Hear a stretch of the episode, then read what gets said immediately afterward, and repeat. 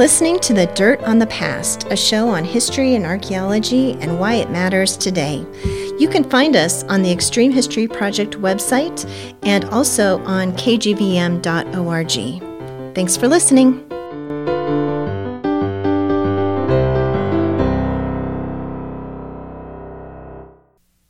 Welcome to the Dirt on the Past from the Extreme History Project and KGVM Community Radio. Whether digging up a site or dusting off the archives, we bring you some of the most fascinating and cutting edge research in history and archaeology and discuss why it matters today. Join me, Nancy Mahoney, alongside co host Crystal Alegria, as we converse with anthropologists, archaeologists, and historians about how they bring the past alive. So, we are so excited to have our good friend and colleague here with us today, Dr. Riley Augé. Nancy and I are sitting here at the Extreme History headquarters in Bozeman, Montana. And we have Riley on Zoom from um, Missoula, Montana. We also here at the Extreme History headquarters have Steve Durbin of KGVM, and he is recording and editing this conversation. So, thanks so thanks, much, Steve. Steve. Yeah, for doing this. You make us sound good. Yeah.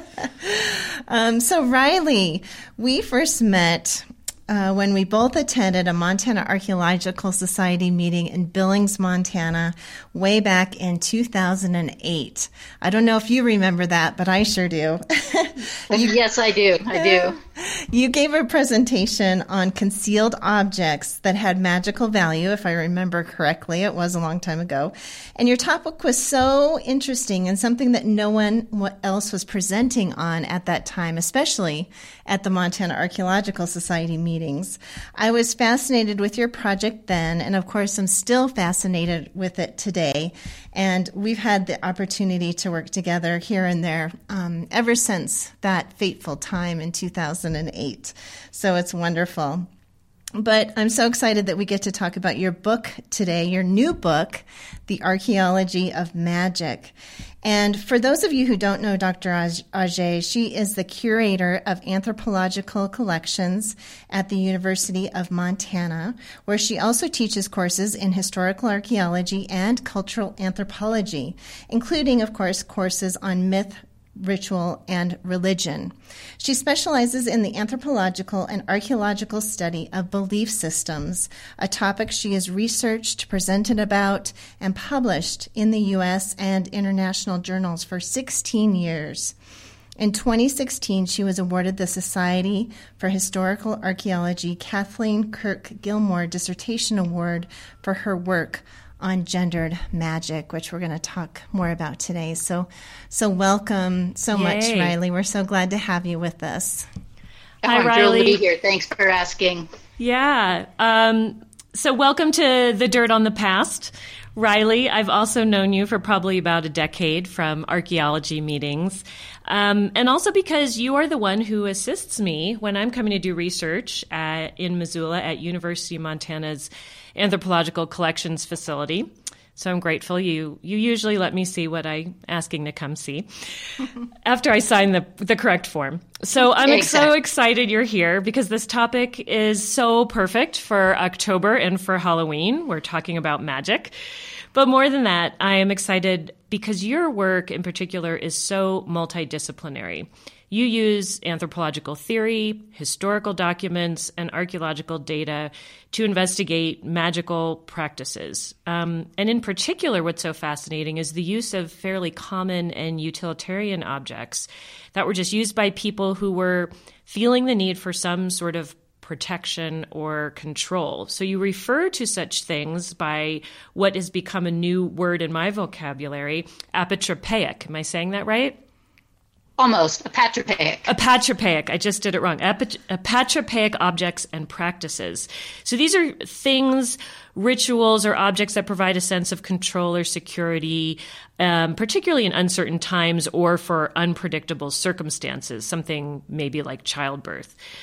So, the research for this book, you have focused on British and early Anglo American communities in New England between 1620 and 1725. So, really, this kind of first century of settlement up there. This is a period that overlaps with Puritan settlements and the Salem witch trials, which we'll, we'll get to a little bit later in our conversation. But first, start by telling us about what led you to study the use of magic among this particular group of people at this place and time. You know, that, that's a really important question, um, specifically for archaeology, because up until I undertook this particular focus, all of the archaeological considerations of the use of magic in, in any form in American archaeology was always focused on that cultural other.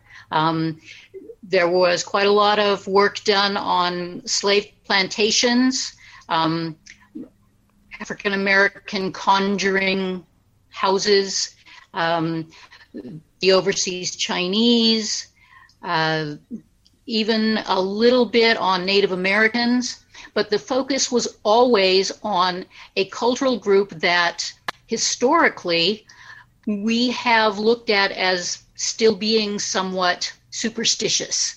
And um, what was so obvious was our, our blatant ethnocentric um, and condescending superior attitude you know that it's it's still these other people that practice those kinds of beliefs. Um we are so beyond that you know as we um we've come through the enlightenment uh, and we are scientifically minded. So of course you know the the anglo americans wouldn't have done that anymore.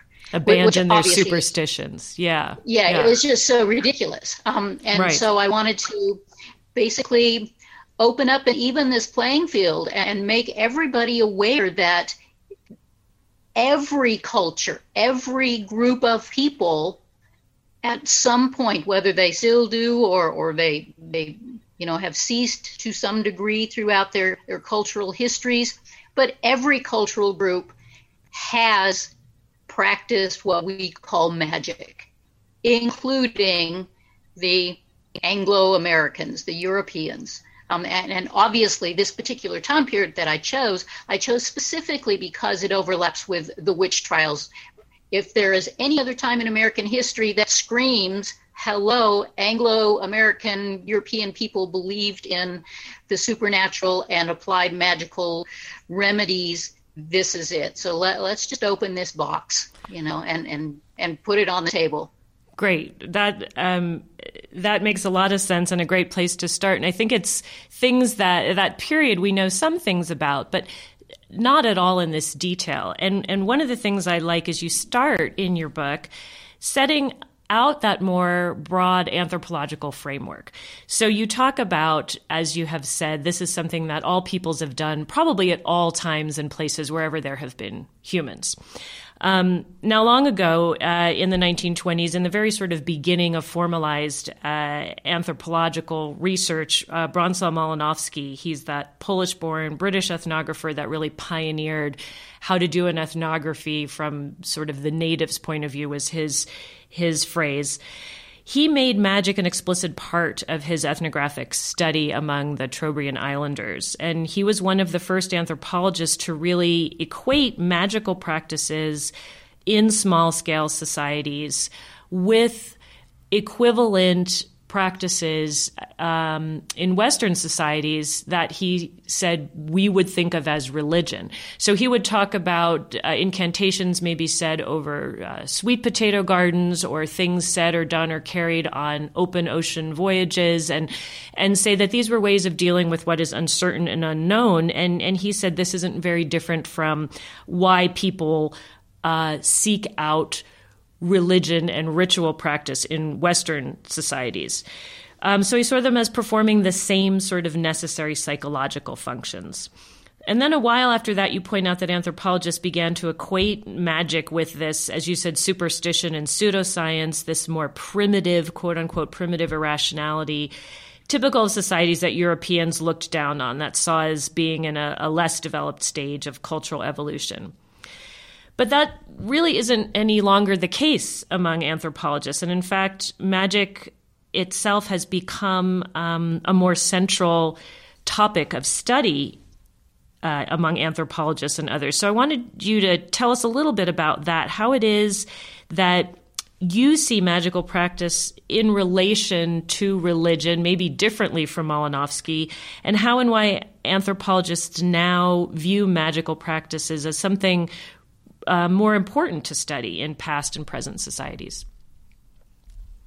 Well, I don't know that I I really disagree with Malinowski much in his um, analogy between the Trobriand Islanders' use of magic and, and how within Western religions people do the same kind of thing, because it really comes down to both of those frameworks, if they even are distinct frameworks, are representative of a what we call the magical mindset or, or magical thinking. And that all really comes down to a particular culture's worldview. And worldview refers to, in, in many ways, um, how people really understand how the entire cosmos works, what is actually possible. So, um, is it possible for things like supernatural beings to exist? If in that cultural worldview, yes is the answer. Um, well, that, that's the foundation for religion. If if you don't have that basic belief that supernatural entities can exist, then you would never have deities. You'd never have gods and goddesses. Okay, so you couldn't have any kind of religion that was based around some entity that you worship and, and um, believe has powers. So, I mean, that, that's the premise of all religion is this magical thinking um, that includes beings beyond humans, beyond our um, capabilities, and that they have some kind of influential powers that can work through a variety of of conduits, whether those are thoughts or words or objects or, or attributes, you know, like colors or, or whatever. All of those things have to exist within the worldview that says, yes, this is not only possible, but we've all agreed this is how the world works. Okay, so so that's the basis for both religion and any other kind of magical application. Okay, obviously within Western religion, um, those things started to separate out. Not, not that magic disappeared from our formal religious practices, but they were being called out and condemned by those religious leaders who saw people taking control, um, you know, using that magic to address those issues rather than praying or rather than going to the priest as the intermediary to speak to God. Um, so basically, people were taking control on their own. Not that it was not really the same ideas or, or belief in powers that was being contested here. It was just who has the right to be the the the authority and the the um, the wielder and the manipulator of how that power can work that okay, intermediary so, with the supernatural. So it, it whether each individual can enact these practices or things themselves versus in a more hierarchical society, I suppose, where there are specialist practitioners it, who do that. Exactly. Very interesting. Yeah. yeah. So so religion and magic are much more intertwined than many anthropologists have even admitted. They, they've tried to separate them out as these two distinct kind of religion is formalized and communal magic is personal and and mundane everyday kind of manipulation of things for personal benefit. But but in fact it's really not like that. They're they're very much the same system um, and intertwined in very complex ways. So is that a holdover so, of our ethnocentric biases you think? Oh it absolutely is. And that leads into your other question um, about how anthropology and archaeology is now approaching and thinking about this this concept of magic. Um, in the 21st century, we have all these amazing new theories being uh, applied that are trying to totally get away from these notions of ethnocentricity and even um, duality, which is again very much a Western kind of concept. You know, um, nature, culture, you know, good and bad, all these kinds of ridiculous, you know, male, female, uh, human, non-human, um, and opening up this exploration of different kinds of ontologies, and especially with um, indigenous archaeologies, really opening our our minds and our our ability to accept, not just consider, but but truly accept that there may be other ways to understand the cosmos. And there may be other forces out there you know that there may not be that that distinction between humans and animals that the western mind ha- has tried so um, diligently to to separate um, and so in, in 21st century archaeological theory we're really starting to look at these other ways of understanding the, the life forces and the energies and the, um, the powers and the, the relationships and the interactions that so many other things can and may have in the world. Um, and so that's where this connection to magic and, and um, anthropology are really um, blossoming right now. That's fascinating. Yeah, it's a much more of a continuum. It seems like you're you're saying, and it's opening up a lot of um, possibilities and connections. Yeah. So Riley, yep. let's move. We've talked a little bit theoretically here for the last few minutes. So let's move more to the physical. And what are some examples of the apotropaic? And I'm am I saying that right? Say it again. Apotropaic. Apotropaic. There you go. we'll get okay, it. We'll get it by the end of this interview. We will get it. Maybe. so they not putting money on it. Yeah, not Patropaic. Okay. Patropaic um, objects and practices you came across in your research of 17th century New Englanders. Okay. Um, well, as you noted at the very beginning of this interview, most of these objects are just everyday utilitarian things. Um, they they do have some attributes that might single them out that that helps you figure out if in fact they, they may have been used in these magically protective ways. So sharp objects, which includes things like knives and um, the pot hooks that you hang in your, your fireplace to, to hang your pots from, um, scissors, um, pins, and, and, pins can be used for anything from uh, like sewing or or attaching your your um, little shawl around your shoulders or um, burial shrouds. I mean, they, they use the same kind of pins for a, a variety of things, but, but pins, nails, um, hose size. I mean, all, all, these different kinds of agricultural and and um, domestic tools. If they were sharp, then that was a good candidate for being magically useful um, because the belief was apparently evil things are easily harmed. They don't mm, like to get poked hmm. and stabbed and, and cut. And cut. So yeah. they're, oh. they're, they're, they're pretty easily harmed. So all of these notions of something sharp is underlying the belief that the evil itself can be physically harmed through that sharpness. Most of those objects also have a secondary magical attribute, and that's that they were made out of iron. Um, uh, which is why horseshoes are considered one of the, the most magical of these protective elements. Um, so again, anything made out of iron works. Um, you, and again, you have your horseshoes, you have studs, the nails and, and, the larger studs put on the, the doors. They didn't just hold the, the door planks together, they actually gave it that additional magical protection. Um, other sharp things could just be little fragments of pottery or, or shards of glass. Uh, the shards of glass had an additional attribute, and that was their their flashiness, their mm. their shininess. Evil apparently doesn't like flash. Any object that had any kind of shininess to it that, that reflected or, or um, could catch the light in some way. And, and once again, you can imagine all kinds of things that do that mirrors and um, little pieces of glass and um, even shiny feathers like peacock feathers, all of those kinds of things.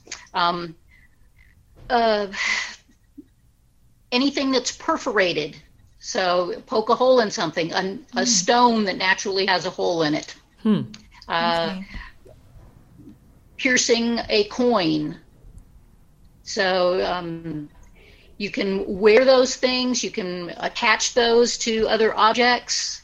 Um, so, so many things that are just laying around your house or that you are one moment using to, you know, cut your hair with a pair of scissors, and then all of a sudden you can put it under your, your baby's cradle and it'll protect that baby from being bewitched. Okay. Um, Yes. And, and, all of these kinds of objects were found in these particular sites that I was looking at in New England. Okay. So it's this is so interesting. So let's dive a little bit deeper with this. And you know, you're talking about things that are um, used domestically often, and so we can kind of um, dive deeper and talk about where these things are located in these domestic spaces. And then, of course, you talked a lot about how gender plays a role in understanding how these objects were used, which types of items, as well as where they were placed to be most effective, um, their context. Um, to make them most effective. In particular, you speak to boundaries or thresholds as places that can be dangerous or concerning to people who lived in the past.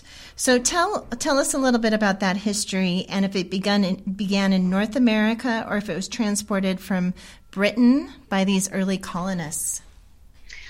The notion that thresholds are that that um, delineating line between your reality and and some other reality whether that's danger or you know the territory of someone else or or whatever is universal. All cultures have this notion that you have to define your thresholds. You can't just have this open permeable kind of space. Because there are all cultures believe there are innumerable dangerous elements, forces, whether they're visible, invisible, spiritual, physical, whatever, that are surrounding you. And so you set up your thresholds. Um, we then decide what kinds of barriers to erect at those thresholds are going to be effective against what kinds of threats. Uh, obviously, you know, a really thick door uh, is going to keep out that that potential thief, maybe, you know, if you have good strong locks. Um, so you you cover all of your thresholds, all of the ways that something could possibly get into those those holes in your house, your, your windows, your chimney, your your door, whatever. Um, but supernatural things don't stand at your door and knock and wait for you to open it. They, of course, sure don't, do they? they? they? of course, can seep through any of the cracks. You know that they can shapeshift um, and they can. Um, it wasn't a belief that they could move through solid objects. So it's not like no matter what you did, that they, they couldn't get through the door, which is why there's this emphasis around thresholds because there's always going to be some kind of little gap little crack around that door or you know down the chimney um, or around those windows even at the, the corner intersections of a house or along the very base walls of a house. The idea is that there are these microscopic kinds of gaps there and that's where the evil is going to try to seep through.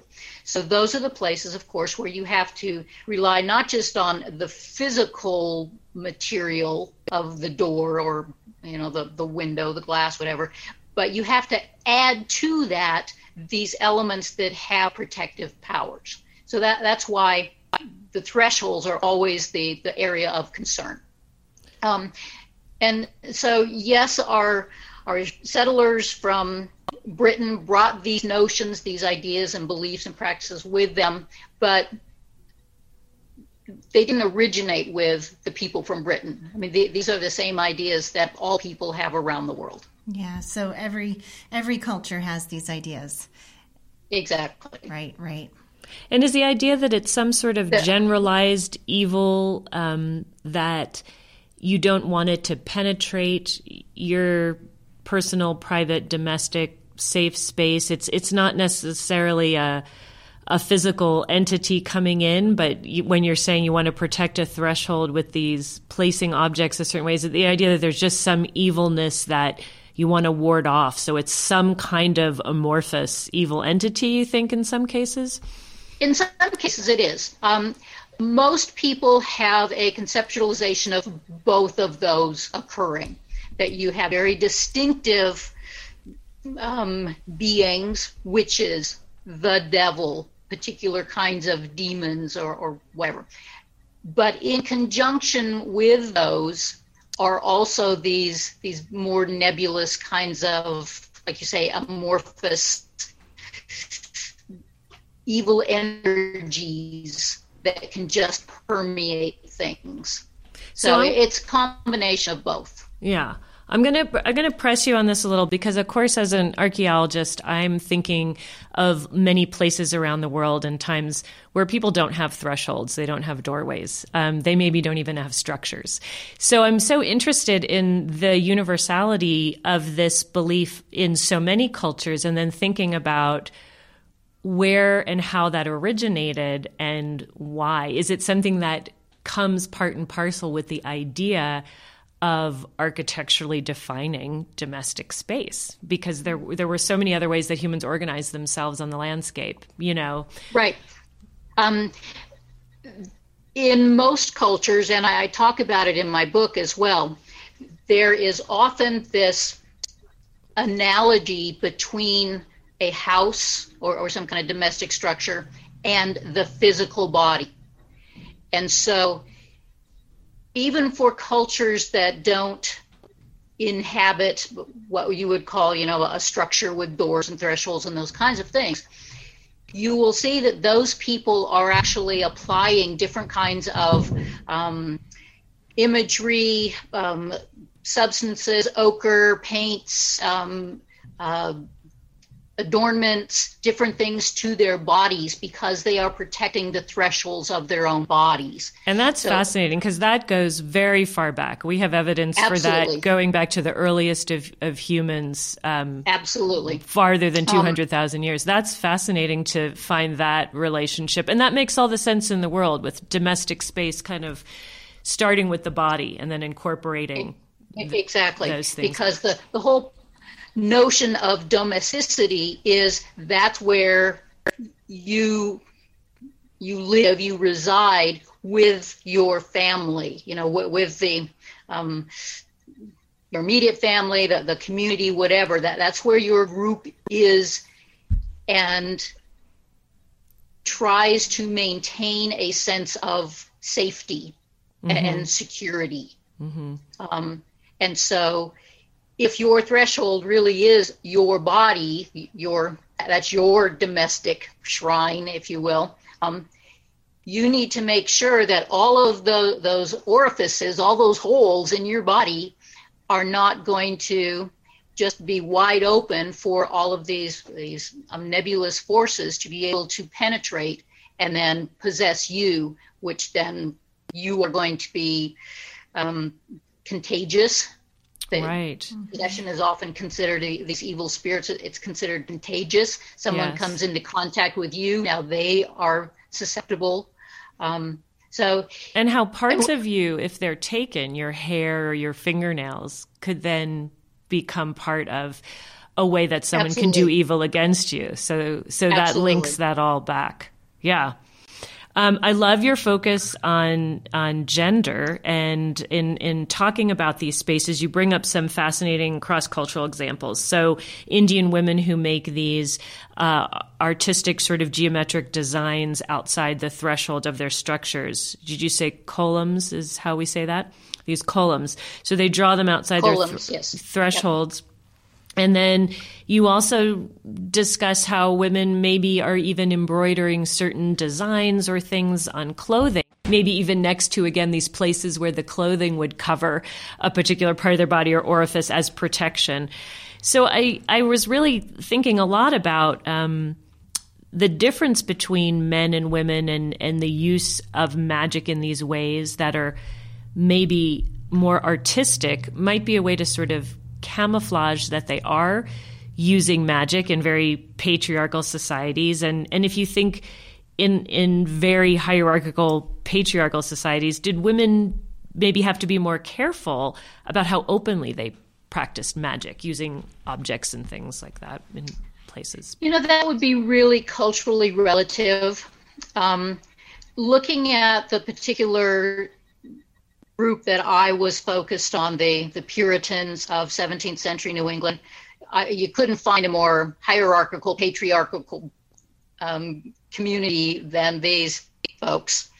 But in that community, it was equally dangerous for men or women to openly use magic.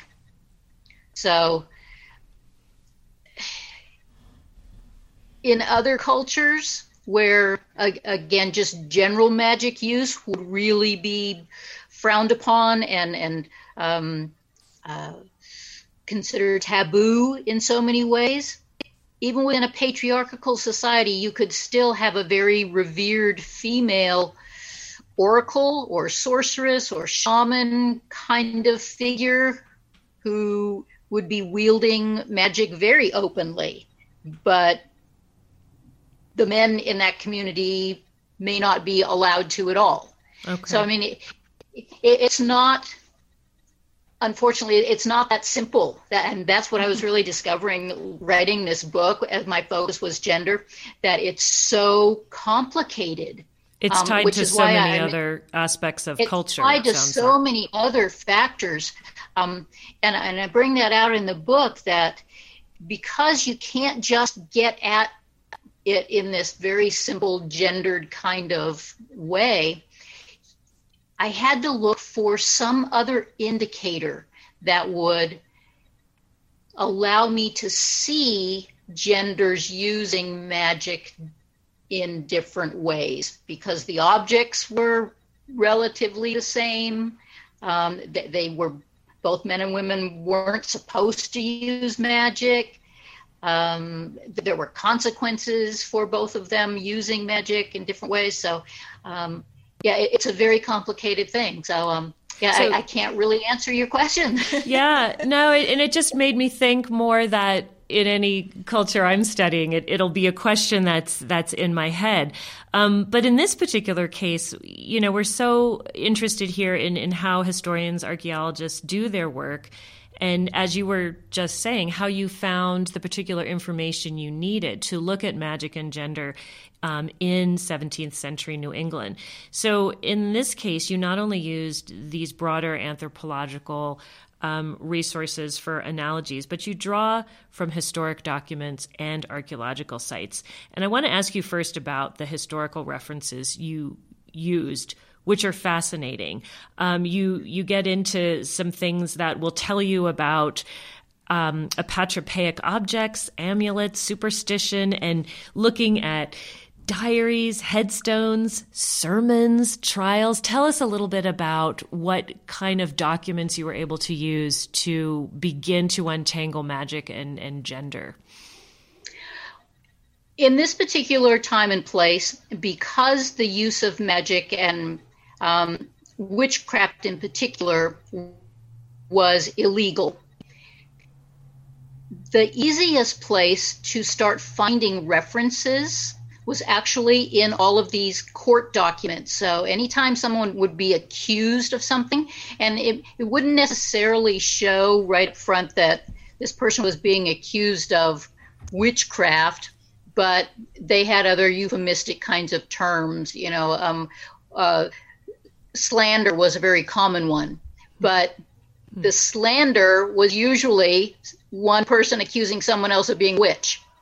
Um, and and through those um, those depositions, then they would have to get into detail. Well, why are you saying this person is a witch? Well, because you know she um, she told me that uh, you know I would be sorry for not giving her that that loaf of bread, um, and then you know I my my butter wouldn't come after that and um, so obviously she was a witch. Well then i, I put a, a, broom across my door sill and then she couldn't come in and then my butter was okay and so it's it's looking into these very um, detailed court records where most of this evidence was actually you know hidden away that that you start eking out the, these little bits and pieces of how these people again understood their world and the, the cause and effect and consequences that are these signposts of magical belief and magical recourse to certain kinds of behaviors. So uh, I got a lot of my information out of a whole range of court documents. Uh, like I was saying before, the church absolutely condemned any use of magic that people didn't really listen to. Um, so, did the and, church get specific about describing the, the, the, the magic? get specific, and, and that's where the sermons come in. Okay. Um, the ministers would rail on and on about, you know, um, don't be using those those poppet dolls and you know Ooh, they're giving people ideas horseshoes. too yeah. Exactly you know i'm sure i'm sure you know people sitting there and gotta get me a puppet doll. I, I, hadn't thought of that. Right um, right. and, and, and so again you have a whole range of um, communiques in which people are given at least some license to talk about magic and, and the kinds of objects that were used magically because generally people wouldn't talk about it mm-hmm. um, because it was illegal um, right. because they they could be setting themselves up to be uh, accused of witchcraft themselves. So Riley, so, you know, just people the, were very very cautious. Yeah, sorry, just the sheer fact that there's a law against it. Yeah means yeah. that that's telling you so much about the worldview. I mean, we don't have laws really against witchcraft, I don't think, right now. No. Um, probably there's more laws protecting your religious freedom than there are against it. So it's telling you so much about that worldview just by what you're not allowed to do or say. So Absolutely. So, you know, just looking at what laws are on the books, looking at the, the actual um, uh, court cases, um, looking at the sermons. Every once in a while, in somebody's diary or in their letters, they might make some kind of an offhand remark about something. Um, and then there are other more accepted scientific um, sources like herbals so okay, that these yeah. fantastic botanical books that were not only, you know, recording um, actual plants and, and uses for plants and how to grow them and that kind of thing, but underneath that understanding of plants, there was still a very magical understanding of plants' powers and plant connections to God and, and plant connections to the stars and the moon and the sun. And so you have all of these really interesting um, intertwined astrological um, magical, religious, scientific understandings so of plants. So again, the, back to your con- continuum sort of argument. Yeah. So, so um, you know, going back to your book a little bit, Riley, and talking about some of these sites that you looked at. So, Um, you focused on five archaeological sites that have been excavated by other archaeologists. You didn't do the excavations at these places, but they had been excavated previously.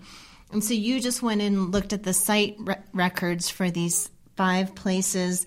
There was one in Maine, two in Massachusetts, and two in Rhode Island. And so when you were going through these reports, um, and looking at what was found at these different these five different places can you give me an example of one or two artifacts that really stood out to you and their context because of course context is the key here, as it always is with archaeology, but but really yep. here it is the key. Um, and because of course all these things are so mundane, these these artifacts are so mundane and domestic. But um, how did this co- context convince you that these objects were put in place and used as protective devices in these homes? Uh, so the one that really jumped out at me was from the, the Chadbourne site in um, South Berwick, Maine. And this one jumped out at me because the the excavator on this particular site, he's been working this site with field schools for many, many years. He already was very in tune to the idea of there possibly being magical objects and was readily identifying a couple within his site already. Um, but he included this object as just part of a general catalog of, of artifacts without any mention at all of its potential magical application, which just surprised me. Mm. Um, and what made it stand out to me? It's it's a an iron door latch mechanism, uh, but its little tab end that would have actually been attached to or, or possibly even stuck into the door was inscribed. So again, not not by a professional of any kind. This was definitely done by hand. It was inscribed with little circles with a another circle in the center, and then a cross that that spanned both diagonals of the entire piece. The lines were made up of little dots, so creating this big X, um, which could be read in a couple of different ways. In my book, I refer to it as um, a triangles, the creation of triangles, which of course are a magical number three related um, symbol. But that X is also known as the um, uh, St. Andrew's cross which again has a very long history of being used as a magically protective symbol. So either way you read it, it's it's you know it's the same thing. It's this cross that creates triangles. Um, so you have this combination of circles and triangles and uh, on a piece of locking hardware on a door that would have been obscured or hidden Mm. So all of those things scream. I, I am here as a protective element. I'm not here as a decoration. Um, I, I, serve no functional purpose to the latching mechanism whatsoever. Yeah. Uh, so that one really stood out to me from that particular site. So was um, this a door? Was this a threshold door, or was it an yes. interior door? Okay. It, okay. No, it, it, w- it was a really large um, locking mechanism, so it, it, would have been an exterior threshold. Okay. But you know that really doesn't matter. People attach the same kind of protection to their interior doors as well. Okay, that was kind of my um, question, I yeah, guess. Bed, yeah. Bedroom doors. Uh, uh, Absolutely. People were very afraid of the night, and yeah. so any kinds of uh, things like succubi and incubi and, and witches and demons and things that would come and nightmares. Night, nightmare mm. was not a dream. Nightmare was an actual thing um, mm. that would attack you in your sleep. And so they were very concerned about their bedroom doors being ah, protected as and well. Warding so off th- these kinds of yeah. um, you you had to protect interior and exterior thresholds. Okay. Um, so Objects from another site that really struck me were from the um, John Howland farmstead in Kingston, Mass. This one had so many uh, uh, things like spoons and knives, iron wedges, scythes, um, wrought iron hooks, all around every conceivable threshold. The exterior of the wall, some of them were embedded in the wall, around the windows, around the main threshold, around the, the hearth. Um, I mean, they, they were everywhere, pretty much encircling this place. Hmm. Wow. Um, and of course, in, in that original report, there was no mention whatsoever of any kind of belief in magic or, or magic as an interpretive frame of any kind.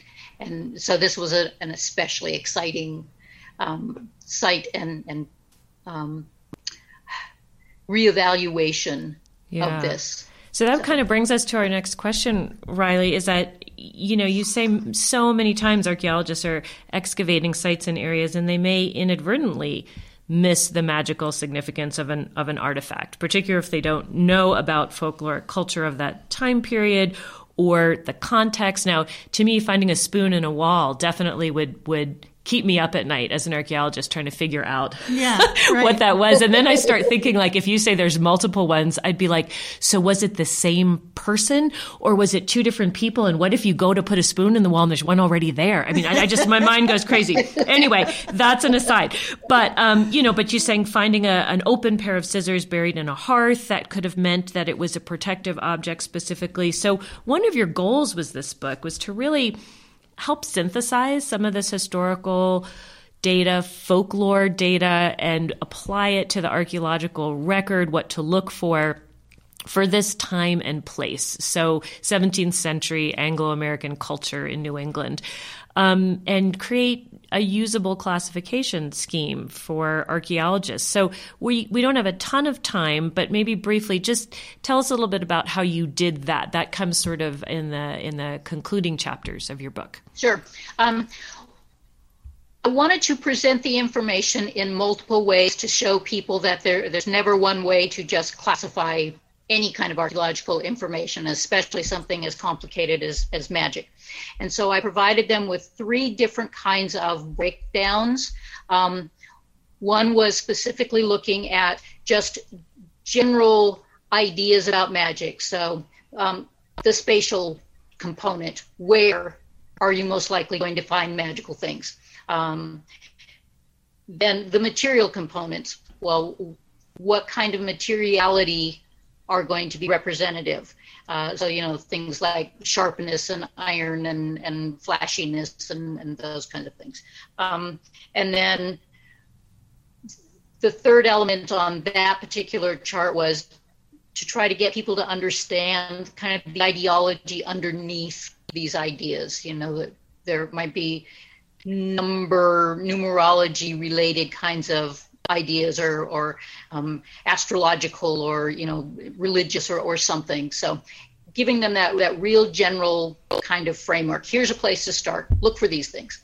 Um, to break that down further i provided them also with a chart that broke things out into functional categories. Okay. Our um, uh, agricultural things architectural things domestic things um, and so breaking them out that way, then giving them examples of what kind of objects would fit within each of those functional categories that would be potentially magical.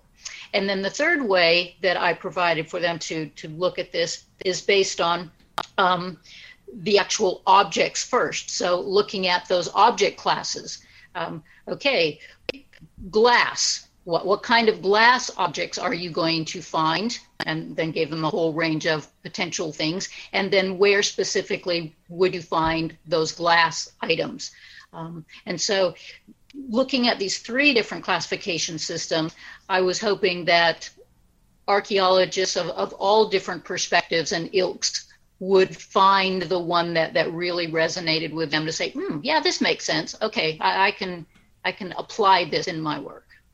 I think that's so important because, you know, so many things have probably been missed because they haven't been seen through that lens. So um, I think it's such a great contribution to the to the field. So and it, it gets us a lot farther away from um, what archaeologists always joke with each other that when they can't explain something they find in the archaeological record, they say it must be ritual because they don't know what the object is used for if it's not utilitarian.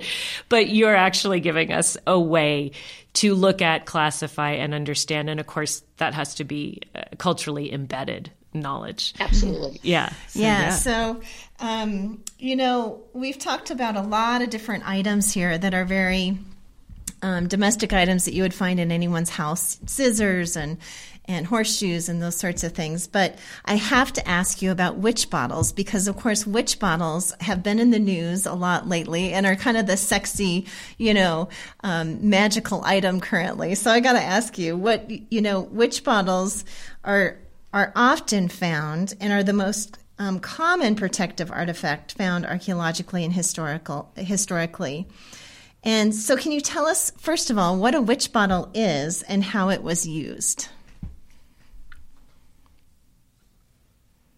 Okay, a witch bottle was not an actual protective element. It was a way to identify a witch. Mm, okay. um, so the idea is when someone was being bewitched, um, there was this connection that you know some kind of little conduit between the the witch and the bewitched.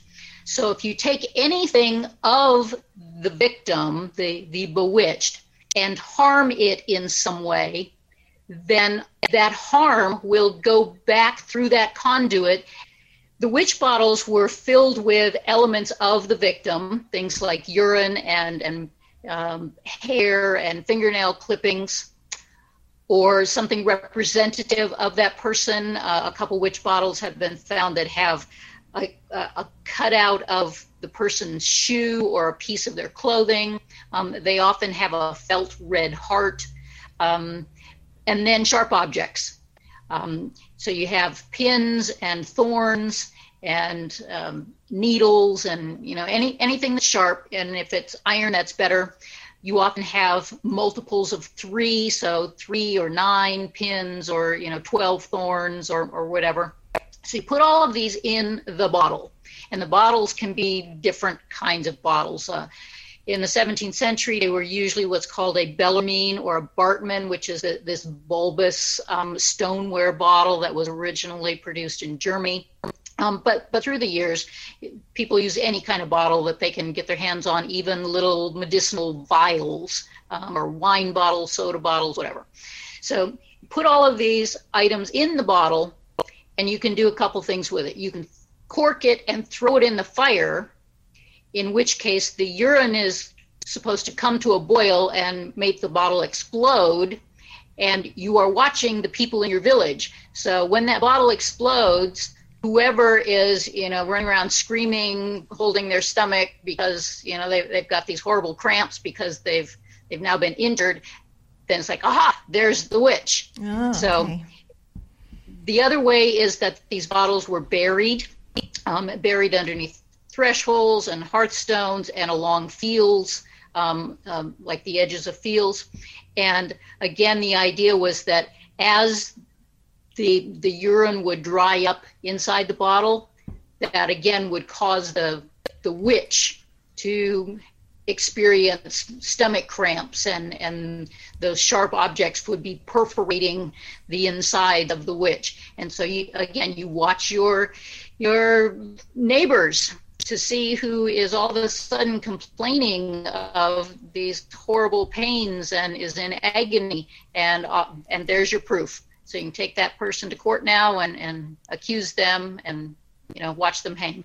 I i am having such a hard time getting my mind around how you steal somebody's urine. And um, are you hanging around well, their well, chamber well, pot or putting things under the i mean that is just well, well, you're not stealing the urine because you're on the side of the victim, so it's the victim's urine. The victim's urine. Okay. okay so, okay. so, so in other so let's words, say your child is bewitched.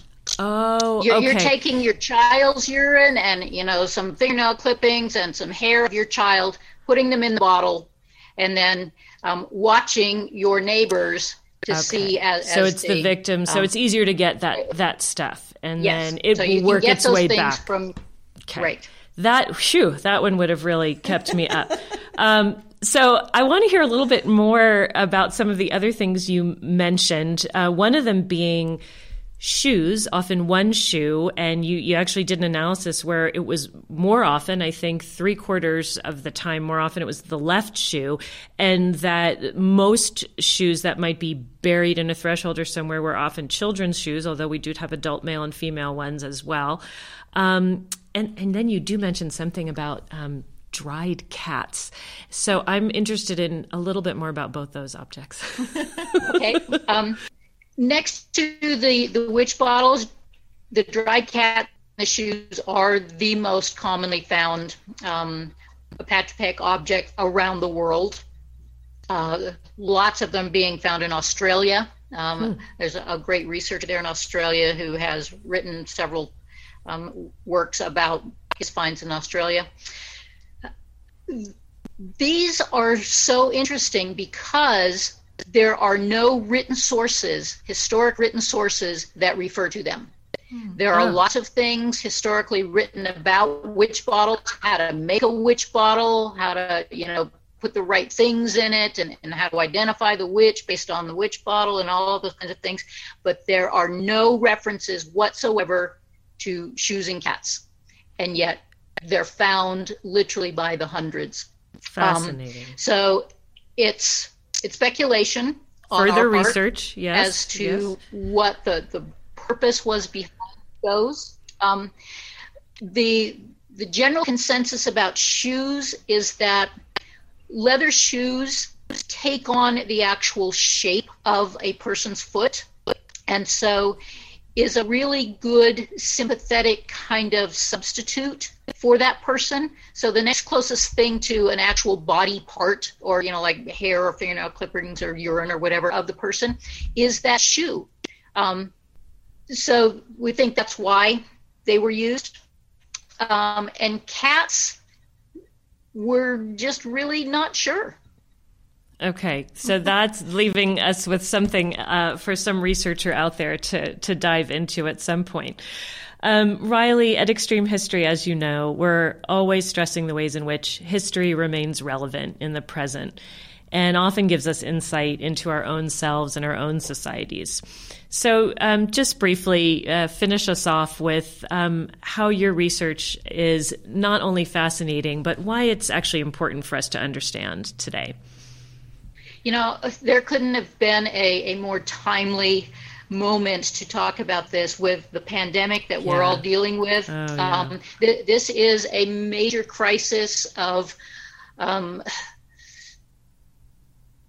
uncertainty and, and unpredictability, the likes of which none of us have ever experienced in our lives, but it really gives us a taste of people in the past and how uncertain and unpredictable and, and um, dangerous life and the world just seemed all the time.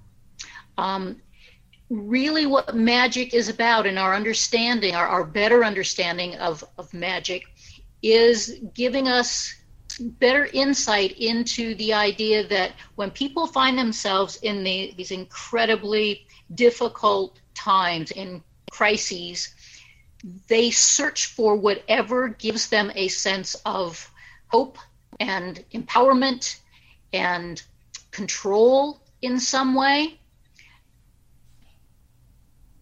by recognizing that this is a natural human brain process. There are lots of studies going on right now with neurobiologists and, and um, cognitive anthropologists that are showing that magical thinking is a universal human brain process. It's not I mean, the, the particulars are culturally relative, obviously. They, they vary from time and, and culture. But the, the basic magical mindset, making connections between things, and if I do this, then that will protect me.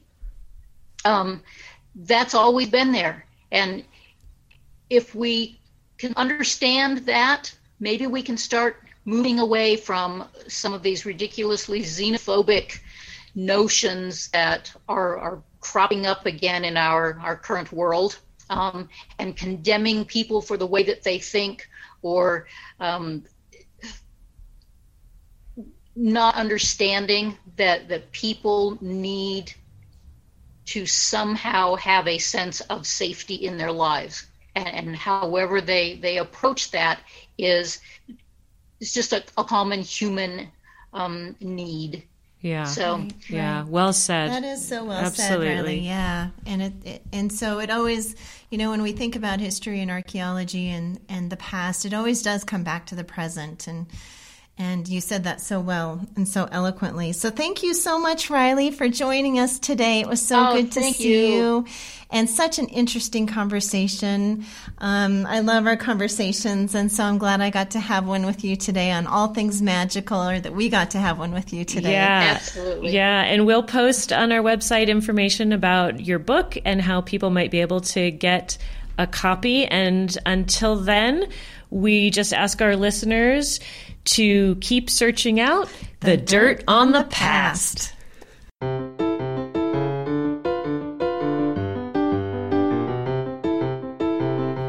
You've been listening to The Dirt on the Past, a podcast of the Extreme History Project and Gallatin Valley Community Radio, KGVM. To hear more episodes, visit our website at theextremehistoryproject.org. Thanks for listening, and until next time, keep searching out the dirt on the past.